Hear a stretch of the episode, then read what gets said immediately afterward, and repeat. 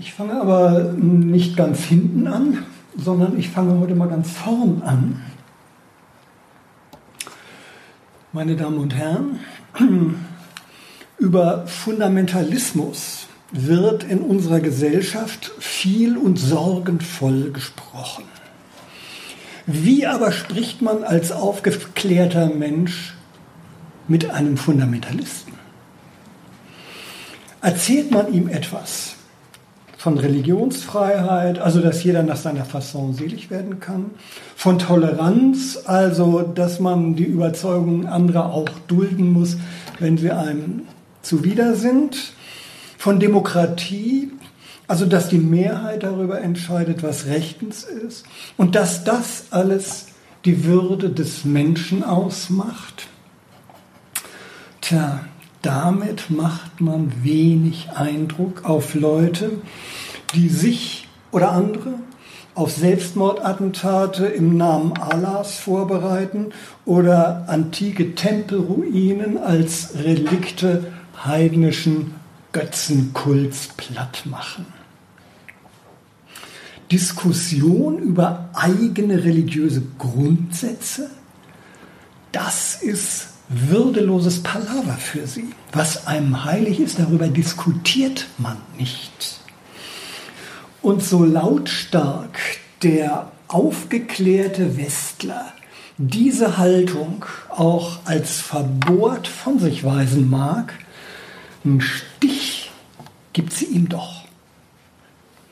Sie lässt ihn nämlich spüren, dass Diskussion nicht an sich gut ist. Diskussion ist allenfalls ein Zweitbestes. Wer sie nötig hat, dem fehlt das Beste, nämlich die sich vom Selbst verstehende Gewissheit, das wortlose Einverständnis. Und wer von uns sehnte sich danach nicht? Der Fundamentalismus suggeriert, dies Ersehnte zu haben. In der Empörung gegen ihn steckt auch verstohlener Neid. Ach, wäre man doch seiner eigenen Sache so sicher, wie er sich gibt. Gerade in der demokratischen, pluralistischen, über alles diskutierenden Gesellschaft regt sich eine tiefe Sehnsucht nach Überzeugungstätern.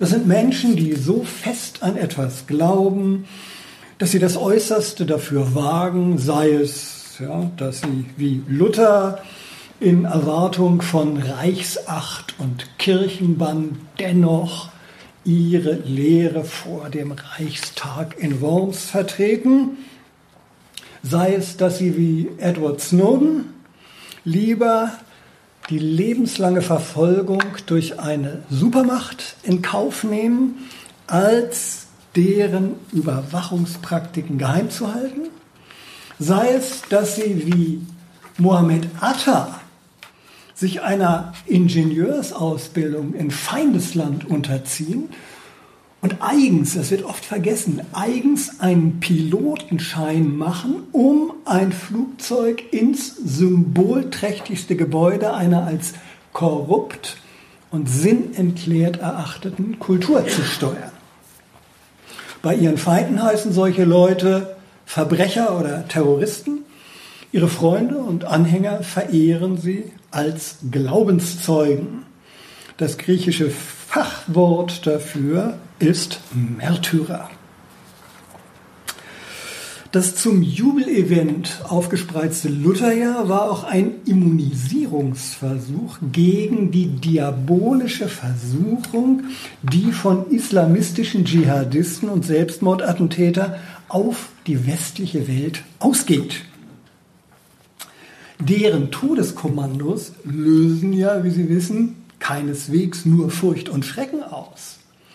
Ungefestigten, desorientierten, suchenden Mitteleuropäern und Nordamerikanern signalisieren sie, eure Lebensweise, die enthält euch etwas vor, was wir haben. Unsere rückhaltlose Hingabe an eine höhere Macht, die gibt unserem Leben Halt und Sinn. Sie befreit uns von jener seichten, prinzipienlosen und sinnlosen Existenz, an der ihr laboriert. Schließt euch uns an. Und sind gar nicht so wenige, zumal junge Leute aus dem Westen, die das tun. So, jetzt hört man mich wieder. Also ich war dabei stehen geblieben, dass äh, diese Leute, die einerseits Angst und Schrecken äh, verbreiten, äh, etwa Islamischer Staat, Al-Qaida, Taliban, Boko Haram, solche Leute, dass sie keineswegs nur in der westlichen Welt äh, Schrecken verbreiten, sondern eben auch Faszination.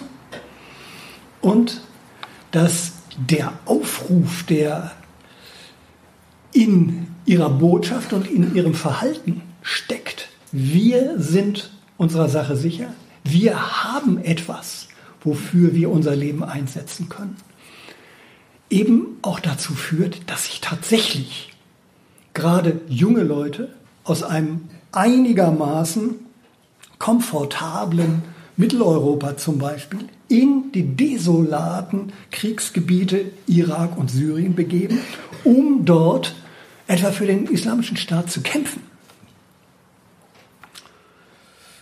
Indessen werden in der Heimat äh, durchaus Kontrapunkte gesetzt.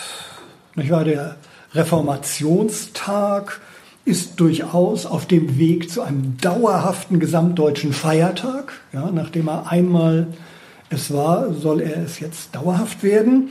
In Bayern hält das Kreuz wieder Einzug in die Amtsgebäude. Man muss doch der islamischen Offensive etwas entgegensetzen. Das heißt, man sieht im profanen Staat greift eine gewisse, na zumindest Bekennerpose wieder um sich. Und die Frage stellt sich, warum eigentlich dieses religiöse Revival? Warum stirbt zumindest im aufgeklärten Mitteleuropa die Religion nicht einfach ab? Nachdem die Existenz jener höheren Macht, in deren Namen sie auftritt, sich nun einmal trotz angestrengter, jahrhundertelanger Versuche durch kein Argument hat beweisen lassen. Tja, diese Frage wirft uns weit zurück. Und zwar bis auf die Menschheitsanfänge auf einen Grundzug des Homo sapiens, möchte ich sagen. Menschen sind Wiederholungstäter. Mehr noch erst dadurch, dass sie in einer ganz spezifischen Weise zu Wiederholungstätern werden, wurden, muss ich sagen, zu Wiederholungstätern wurden, wurden sie überhaupt zu Menschen. So wenig wir vom Menschheitsanfang auch wissen, eines ist ziemlich sicher. Zur Menschwerdung gehört die Ausbildung von Sitten und Gebräuchen und die haben ihren Ursprung in sakralen Ritualen. Diese wiederum haben eine gemeinsame Wurzel, nämlich das Opferritual. Wo immer wir archäologisch auf Spuren früher Menschheit stoßen, da stoßen wir auch auf Rückstände und Beigaben der Opferdarbringung. Siedlungsplätze etwa sind um ein sakrales Zentrum, ein Opferstein, ein Totempfahl, ein Berg, eine Grabstelle gruppiert und Begräbnis ist von Opferung nicht trennscharf zu unterscheiden. Und Mythen sind ursprünglich Ritualgründungsgeschichten. Da ist das Opfer entweder die zentrale Handlung selbst oder zumindest ständige Begleiterscheinung anderer Riten. Opfern ist zunächst mal eine Form des Wiederholens. Und zwar anfangs höchst blutige, verzweifelte Wiederholung.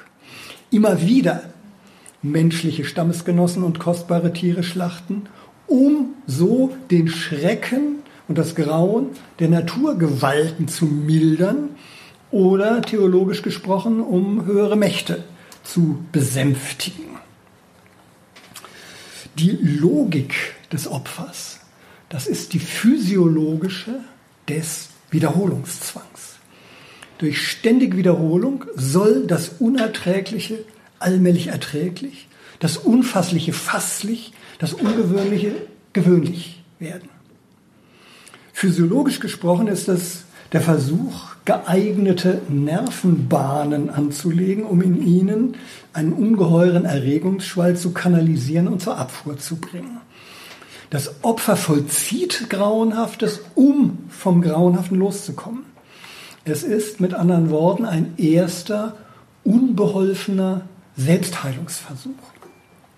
Von Religion weiß dieser Selbstheilungsversuch zunächst gar nichts. Die Wiederholung erfolgt reflexartig. Doch der grund- und zwecklose Wiederholungsreflex hält es interessanterweise auf die Dauer nicht bei sich aus. Er ist zwar Notwehr gegen den Schrecken, aber er ist doch selber auch schrecklich. Er gibt Linderung, aber er bedarf selber der Linderung. Und wie wehrt man sich gegen einen unerträglichen inneren Zwang? Indem man ihn nach außen kehrt. Dass so der Mechanismus der Projektion funktioniert, ist allgemein bekannt in diesem Raum ohnehin. Weniger bewusst ist vielleicht, dass die Urprojektion ein epochaler Durchbruch war, nämlich nichts Geringeres als die Eröffnung des Imaginationsraums. Den inneren Zwang zur Wiederholung als eine äußere Macht zu imaginieren, die die Wiederholung befiehlt, ja, die zu verstehen gibt, tu es, um mich zu besänftigen. Das war gewissermaßen der Kunstgriff, die Wandlung, durch die aus Hominiden allmählich Menschen wurden. Durch die nach außen gekehrte Darstellung eines inneren Zwangs verwandelte sich dieser Zwang zugleich in eine sinnvolle Handlung. Er schuf sich, ohne zu wissen, was er tat, einen Adressaten, ein höheres Wozu und bekam damit das Ansehen einer Darbringung. Und erst der als Darbringung an eine höhere Macht ausgelegte Wiederholungszwang, der erfüllt wirklich den Tatbestand des Opfers und hat dann die sakrale Sphäre konstituiert. Die ersten Adressaten von Opferdarbringen, von Opferdarbringungen, die kann man sich allerdings kaum diffus genug vorstellen. Rudolf Otto sprach sehr schön von wandelnden Demonstrativpronomina. Wandelnde Demonstrativpronomina da, bis daraus fest umrissene Gottheiten wurden, aus diesem Das, dürften Jahrtausende verflossen sein. Kleine Kinder lernen auch unter, unter Hochkulturbedingungen, wie Sie wissen, nicht ohne Mühe Gegenstände zu fixieren und als konkrete, konstante Gestalten wahrzunehmen. Wo diese Hochkultur noch gänzlich fehlt, da ist es natürlich ungleich mühsamer, schemenhaft dämmernde Vorstellungen einer höheren Macht in klar konturierte, menschenähnliche Gestalten mit eigenem Charakter und eigenem Namen zu überführen. Sein jahrtausendelanger Prozess. Und als das schließlich gelungen war, naja, da war man erst bei primitiven Stammes- und Lokalgottheiten angelangt, zu denen übrigens auch Yahweh, der Gott Israels, zunächst gehörte. Er hat als lokaler Wüsten-, Vulkan- und Kriegsgott begonnen. Seine Erhebung zum einzigen Gott überhaupt zum Ruach, wie das auf Hebräisch heißt, jenem übernatürlichen Wind, Hauch, Atem, Geist, aus dem die Welt hervorgegangen sein und von dem sie getragen sein soll. Ja, das brachten erst Intellektuelle einer Hochkultur fertig. Im Anfang schuf Gott Himmel und Erde und Gott sprach, es werde Licht und es ward Licht und Gott schuf den Menschen sich zum Bilde, zum Bilde Gottes schuf er ihn. Diese Sätze kennen Sie alle. Priester im babylonischen Exil haben sie, soweit wir wissen, geschrieben mit einem geradezu brechtschen Lakonismus, könnte man sagen. Das liest sich, als sei es das Selbstverständlichste von der Welt. Dabei ist es ein äußerster Extrakt spekulativer Denk- und Formulierungskunst. Die Weltschöpfung, muss man sich mal klar machen, wie einen Sprechakt vorzustellen und zu suggerieren, die Natur verhalte sich zu Gott wie der Stimmlaut zu seiner Bedeutung, ja, die ja tatsächlich im sinnlichen Laut präsent ist, die ihm seinen Sinn gibt und zugleich als Unsinnliches strikt davon unterschieden ist. Und das war schon ein erstrangiger Kunstgriff. Die Rückführung von Himmel und Erde auf einen einzigen Ruach, das war der Durchbruch dazu, die Welt als eine zu denken. Nahezu gleichzeitig übrigens und ohne jeglichen geistigen Austausch, soweit wir wissen, mit den Juden in Babylon, arbeiteten in Kleinasien etwa die ersten abendländischen Philosophen daran, die Vielfalt der sinnlichen Welt auf eine einheitliche Archä, wie das im Griechischen heißt, Urgrund, Anfang, Prinzip kann man übersetzen, zurückzuführen. Der Drang zum Monismus, also zu einem einzigen von aller Vielheit und Sinnlichkeit losgelösten Weltgrund, der regte sich offenbar im sechsten vorchristlichen Jahrhundert noch in anderen Hochkulturen. Karl Jaspers sprach von der Achsenzeit. In diesem Zeitalter, sagt er, wurden die Grundkategorien hervorgebracht, in denen wir bis heute denken, und es wurden die Ansätze der Weltreligionen geschaffen, aus denen die Menschen bis heute leben. Soweit seine Einschätzung. Nun, dass der Monotheismus zu seiner Entstehungszeit eine geistige Höchstleistung war, das macht ihn leider noch nicht wahr. Seine Gestehungskosten liegen nun mal auf der Hand. Um einen Gott, der den Menschen sich zum Bilde geschaffen hat, um den überhaupt denken zu können, musste erst, mussten erst einmal Menschen für die Vorstellung dieses Gottesmodells stehen. Um Ruach als den übernatürlichen Geisthauch zu fassen, der die Welt hervorgebracht hat und trägt, musste erst einmal die unsinnliche Bedeutung im physischen Stimmhauch als Geist begriffen werden. Dann erst ließ sich der menschliche Geist zu einem göttlichen Übergeist hochrechnen. Es ist diese selbst, diese sich selbst nicht offenlegende Hochrechnung, griechisch Hypostasierung, lateinisch Projektion, an der die Klassiker der Religionskritik, Feuerbach, Marx, Nietzsche und Freud, einmütig Anstoß nahmen. Das gefiel ihnen gar nicht. Sie sahen darin einen Mangel an intellektueller Redlichkeit. Da wird zunächst der Denkweg unterschlagen, der zu, zur Idee eines allmächtigen guten Gottes führte. Dann wird diese Idee zur absoluten Realität hochgerechnet und dann werden auch noch Ursache und Wirkung verkehrt, als sei die Gottesidee den Menschen von Gott persönlich eingegeben worden, als seine gnädige und rettende Offenbarung.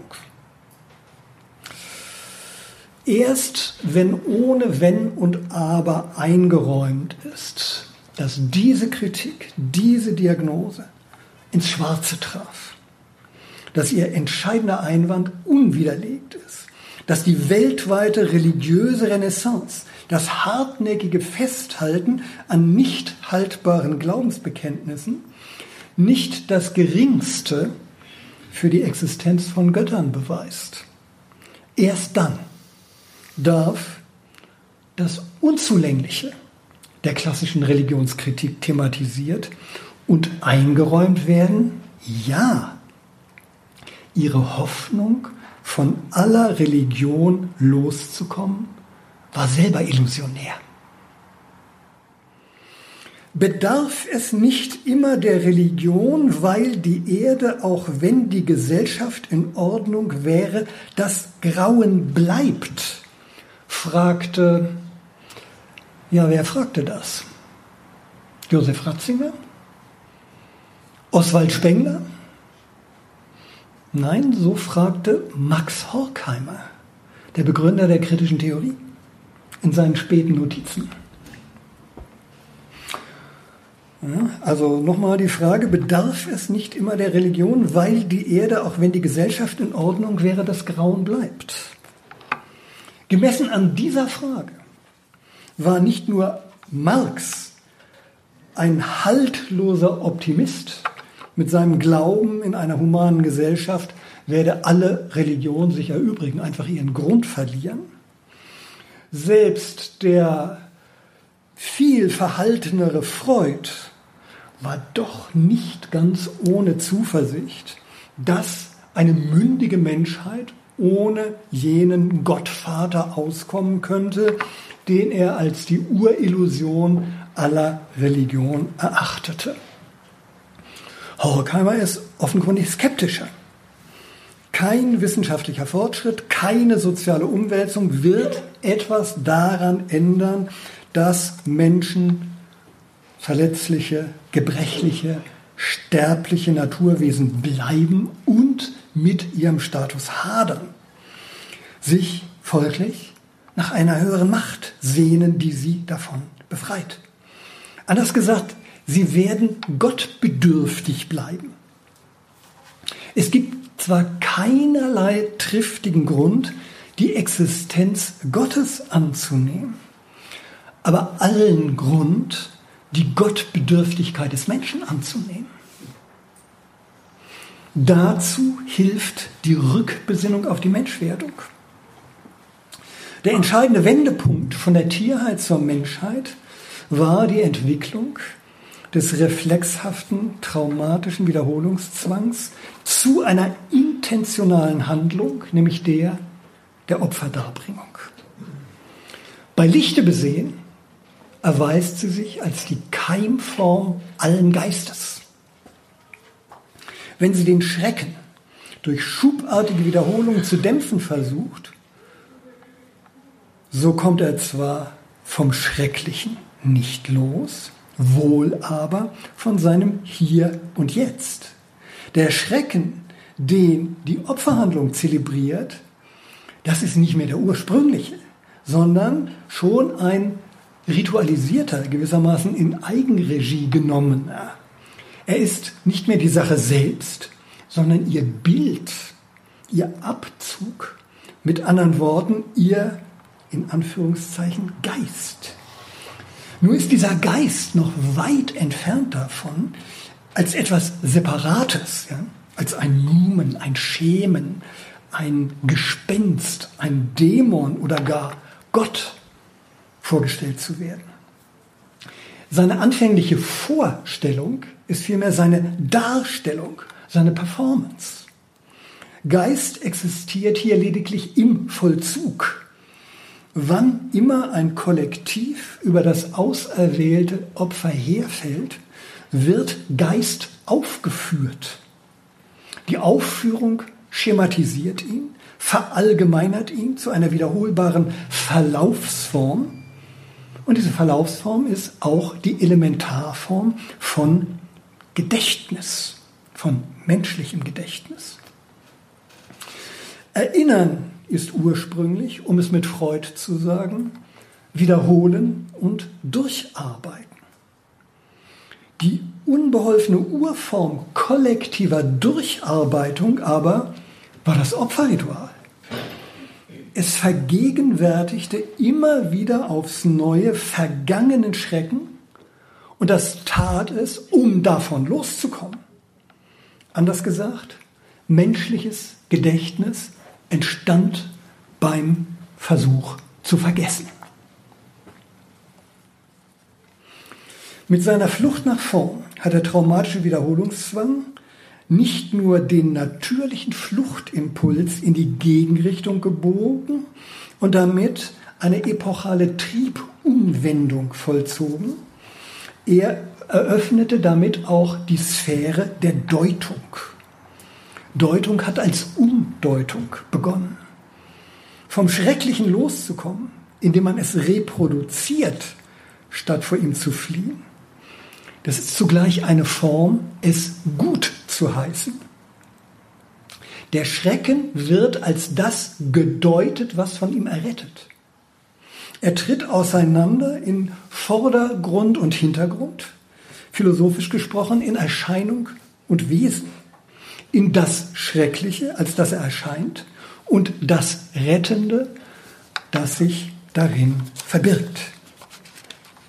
Dadurch verliert der Schrecken seine Eindeutigkeit. Er wird mit einer zweiten Dimension versehen, der eines höheren, rettenden Sinns. Und so fällt die physiologische Anstrengung der Triebumwendung mit der Geburtsanstrengung von Religion und Metaphysik zusammen. Die Triebumwendung geschah um der Rettung und Erlösung willen. Nur dass es erst einmal Jahrtausende, Jahrtausende lang keine Worte für diesen Zusammenhang gab. Und zwar gerade weil Physiologie und Theologie anfangs ungeschieden waren. Menschliche Sprache war allenfalls im Entstehen und Wiederholung, Ritual, Gedächtnis, Schema, Gedanke, Begriff, Geist, Gott waren noch nicht auseinandergetreten.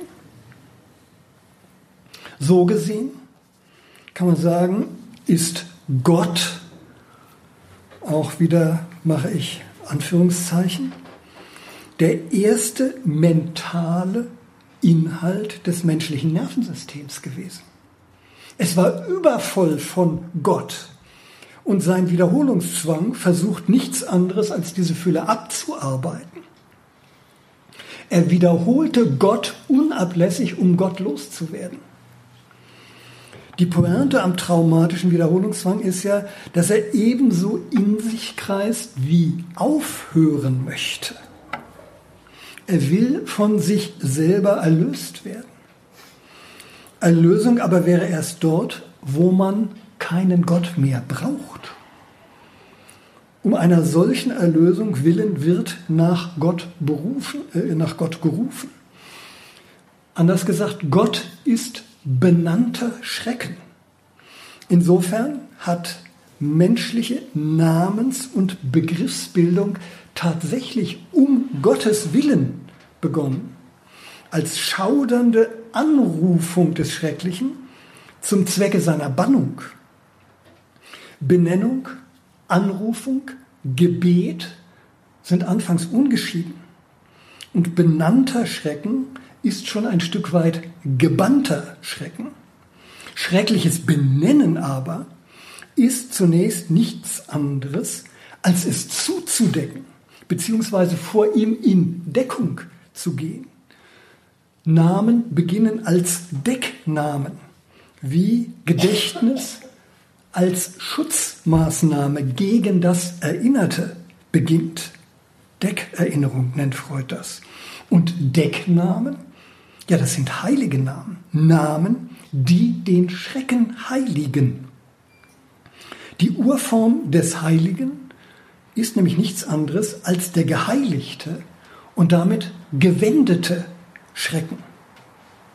Das aber hat Konsequenzen für alles, was aus dem Namen hervorgegangen ist. Worte, Begriffe, Gedanken, ja, die waren zur Zeit ihrer Entstehung nicht etwa neutrale Behälter oder Schubladen, in denen man Dinge oder Ereignisse ordnet, wie sich das eine spätere Erkenntnistheorie vorstellt, sondern sie waren so etwas wie Schreckableiter, Katalysatoren, Schreckwender, könnte man auch sagen.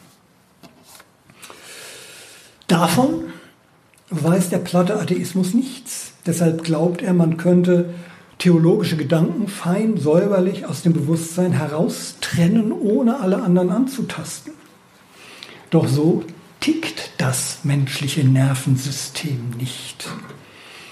Wie es keine religiösen oder profanen Gefühle kennt, sondern nur stärkere und schwächere, lustvolle und peinvolle Erregungen, so kennt es auch keine abstrakte Trennung theologischer und profaner Begriffsbildung. Das beste Beispiel dafür ist das Heilige Selbst. Es ist ja gerade nicht mehr Schrecken pur, sondern geheiligter Schrecken. Und das heißt gedämpfter Schrecken. Seine Heiligung ist also bereits der Versuch, ihn gleichsam herunterzuregeln und damit ein erster Akt seiner Profanierung. Profanierung steckt also schon in der Konstitution des Heiligen. Sie setzt sich in der Profanierung des Heiligen lediglich fort. Übrigens ganz ähnlich wie Horkheimer und Adorno das äh, am Verhältnis vom Mythos und Aufklärung äh, dargelegt haben. Vielleicht ist Ihnen das vertrauter. Schon der Mythos verdankt sich einem Aufklärungsimpuls, wird dort gesagt. Er gibt Gründe an für die Entstehung von Ritualen. Und die Aufklärung gibt dann in ihrem weiteren Verlauf Gründe dafür an, warum der Mythos nicht haltbar ist. Sie dekomponiert dabei ständig einzelne Mythen, aber den mythenbildenden Impuls, den Drang nach begründenden Erzählungen, den bekommt sie nicht aus der Welt. Ebenso macht die Profanierung nicht einfach Schluss mit dem Heiligen. Von Anfang an hat sie übrigens zur Kriegführung gehört. Der siegreiche Stamm entweiht die Heiligtümer des Unterlegenen. Entweder indem er sie einfach verwüstet oder indem er sie umwidmet und den eigenen Göttern weiht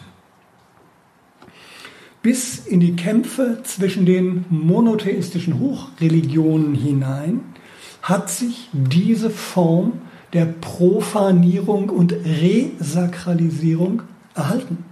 Ja?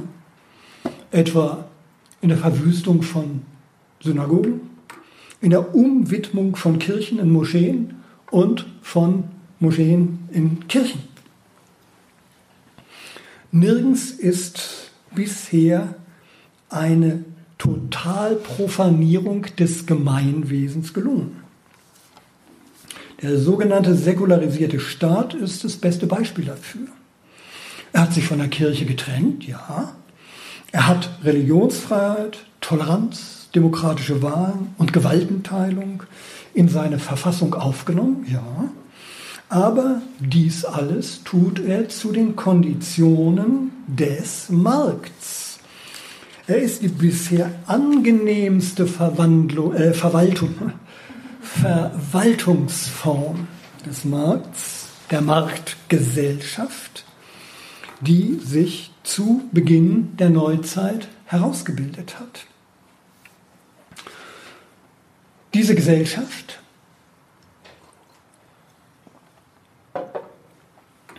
diese Gesellschaft ist einerseits eine Furie der Profanierung, könnte man sagen.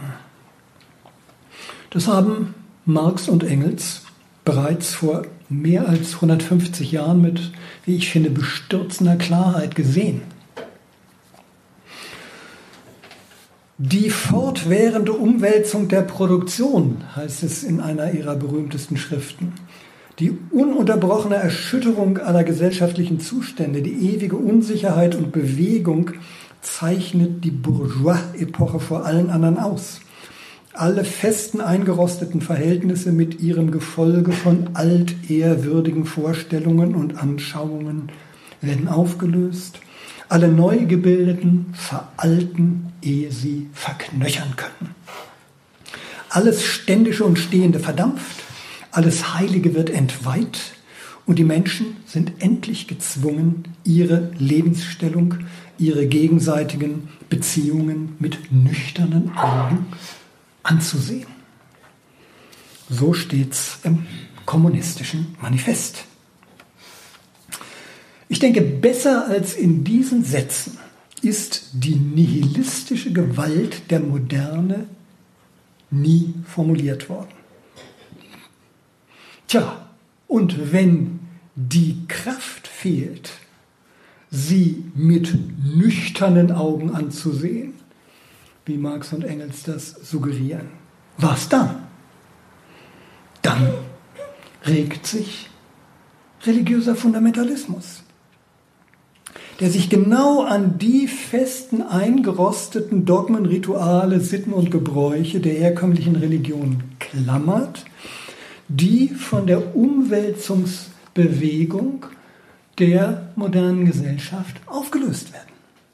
Die Pointe am Fundamentalismus ist ja, dass er das Wegbrechen der Fundamente spürt, an die er sich krallt. Er muss seine eigenen Zweifel übertönen. Und das gerade ist dasjenige, was ihn so fanatisch macht. Er verträgt sich übrigens bestens mit Hochtechnologie. Längst ist die Illusion von der entfanatisierenden Völkerverständigungskraft des Internet zerstoben.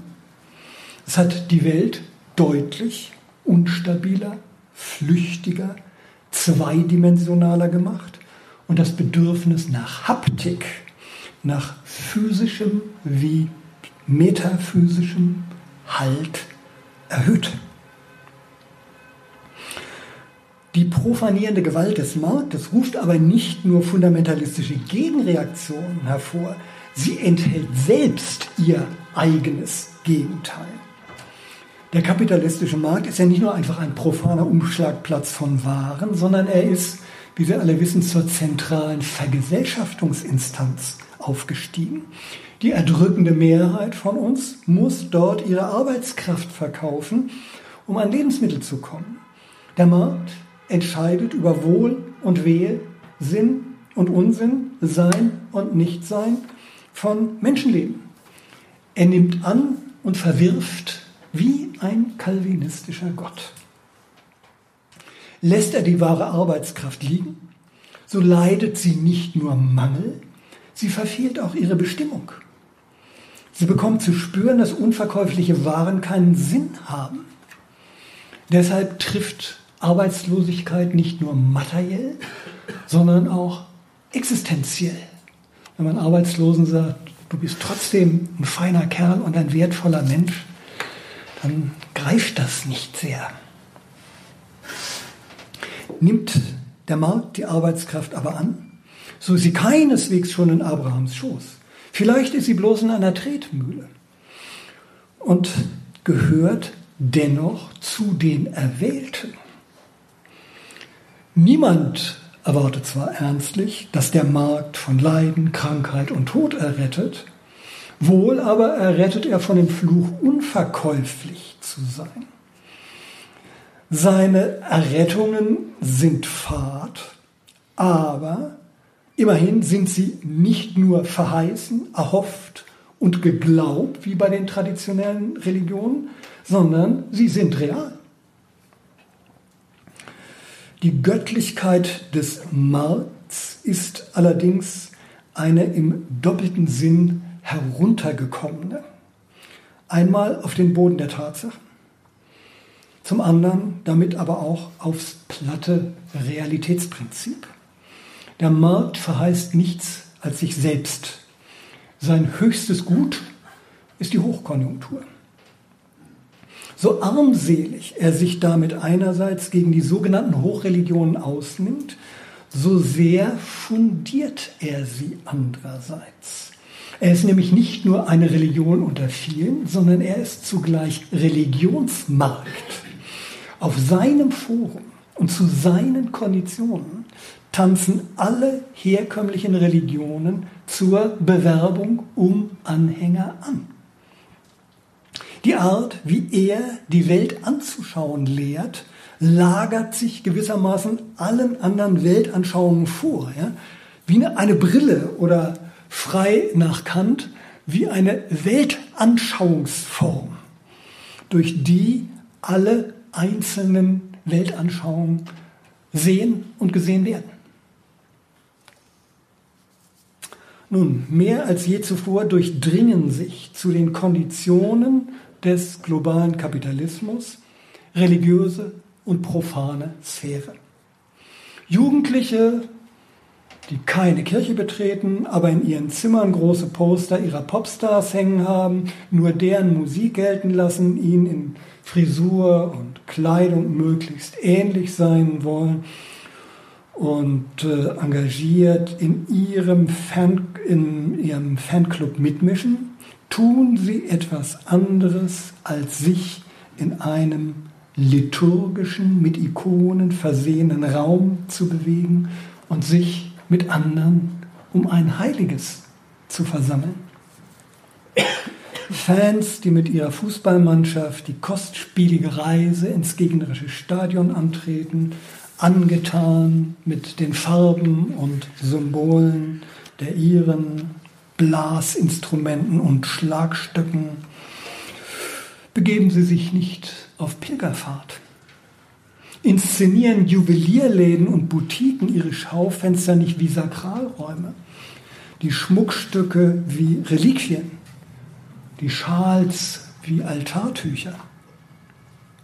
Umgekehrt lassen kirchliche Würdenträger ihre Reisen ähnlich gestalten wie Popstars ihre Konzertreisen. Ja, sie nehmen Werbeagenturen in Anspruch, deren Christlichkeit sie vorher keineswegs überprüfen. Sie dulden bereitwillig das Merchandising um ihre Person. Ja, sie vertreiben nicht die Händler von den Tempelrändern. Ja, sie dulden, äh, sie äh, leiten Körperschaften öffentlichen Rechts Sie beschäftigen und entlassen Personal je nach Wirtschaftslage, erhöhen oder drücken Löhne wie alle möglichen profanen Einrichtungen auch. In einer deregulierten Welt, tja, da dereguliert sich notgedrungen auch die Religion. Sie wuchert inzwischen in allen sozialen Sphären kein wirtschaftlicher und kein seelischer Haushalt ist vollkommen frei von ihr, aber sie verliert ihren eigenen Raum, ihre Kontur, ihre Greifbarkeit. Ja, psychoanalytisch gesprochen, sie wird tendenziell unheimlich. Tja, wie soll man vernünftig mit ihr umgehen? Schwere Frage. Kann eigentlich nur einen Gesichtspunkt nennen. Man wird balancieren lernen müssen zwischen Respektlosigkeit und falschem Respekt. Achte stets die religiösen Gefühle deiner Mitmenschen. So lautet eine gut gemeinte Höflichkeitsregel. Es gibt sogar Psychoanalytiker, die meinen, sie hätten kein Recht, die religiösen Gefühle ihrer Patienten in die Behandlung einzubeziehen. Das ist ähnlich, als würden sie die Sexualität ausklammern. Religiöse Gefühle sind ein dunkles Kapitel. Menschheitsgeschichtlich sind sie, wie ich ein wenig anzudeuten versuchte, aus der Assoziation mit Blut und Grausen hervorgegangen. Es gibt verdammt viel an ihnen durchzuarbeiten und aufzuhellen. Die erste Einsicht dabei lautet, religiöse Gefühle sind eine Illusion. Bei der Reizverarbeitung, die das Nervensystem leistet, können starke und schwache Gefühle entstehen, lustvolle, peinliche, dumpfe, stechende, belebende, lähmende und was nicht alles, aber keine profanen oder religiösen.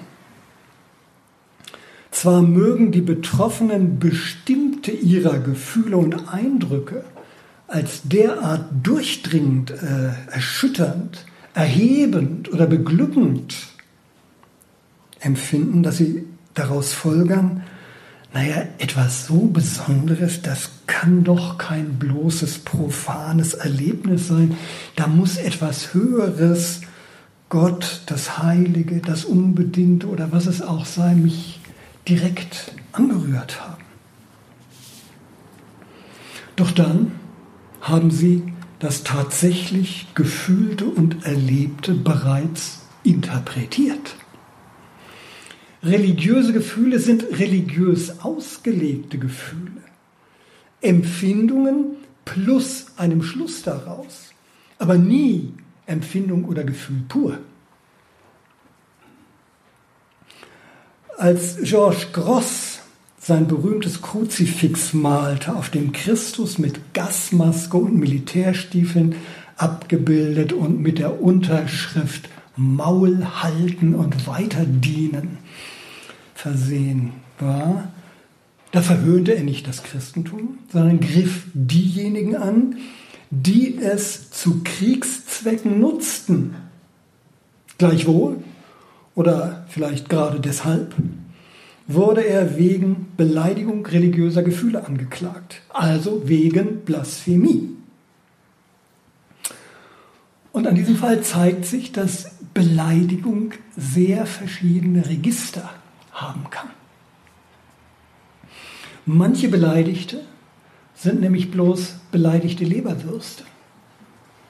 Ihnen geschieht recht, wenn eine spitze Feder sie anpiekt und ihr sogenanntes religiöses Gefühl, das aufgeblasen und im Einklang mit den herrschenden Mächten daherkommt, ein wenig aufplatzen lässt. Selbstgefällige, religiöse Einstellungen verdienen Respektlosigkeit. Diejenigen hingegen, die als eine Art verzweifelter Halt fungieren, die verdienen Respekt, wie jeder SOS-Ruf.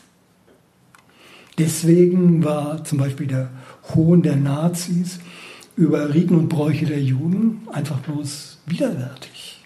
Also ebenso beleidigend wie erniedrigend. Wie aber war es, als vor einiger Zeit europäische Zeitungen Mohammed-Karikaturen veröffentlichten? Da lag der Fall komplizierter. Die Reaktion darauf sowohl die hysterischen Massendemonstrationen in der arabischen Welt, damals gegen Jülans Posten, als auch das ungeheuerliche Attentat gegen Charlie Hebdo, die schienen den Karikaturisten nachträglich Recht zu geben. Hatten sie mit spitzem Stift nicht genau die religiösen Gefühle angepiekt und kenntlich gemacht, die dann mörderisch gegen sie ausbrachen. Das ist nicht von Hand zu weisen. Unmöglich. Und doch denke ich, ist es noch nicht alles in der Angelegenheit. Es gab ja auch Muslime, die von diesen Reaktionen absolut entsetzt waren und von den Karikaturen trotzdem gekränkt, ohne dass man sie in die Kategorie der beleidigten Leberwürste einordnen kann. Hier spielen die globalen Kräfteverhältnisse im Zeitalter des weltweiten Marktkults hinein, denke ich. Der Marktkult ist die eigentliche Siegerreligion.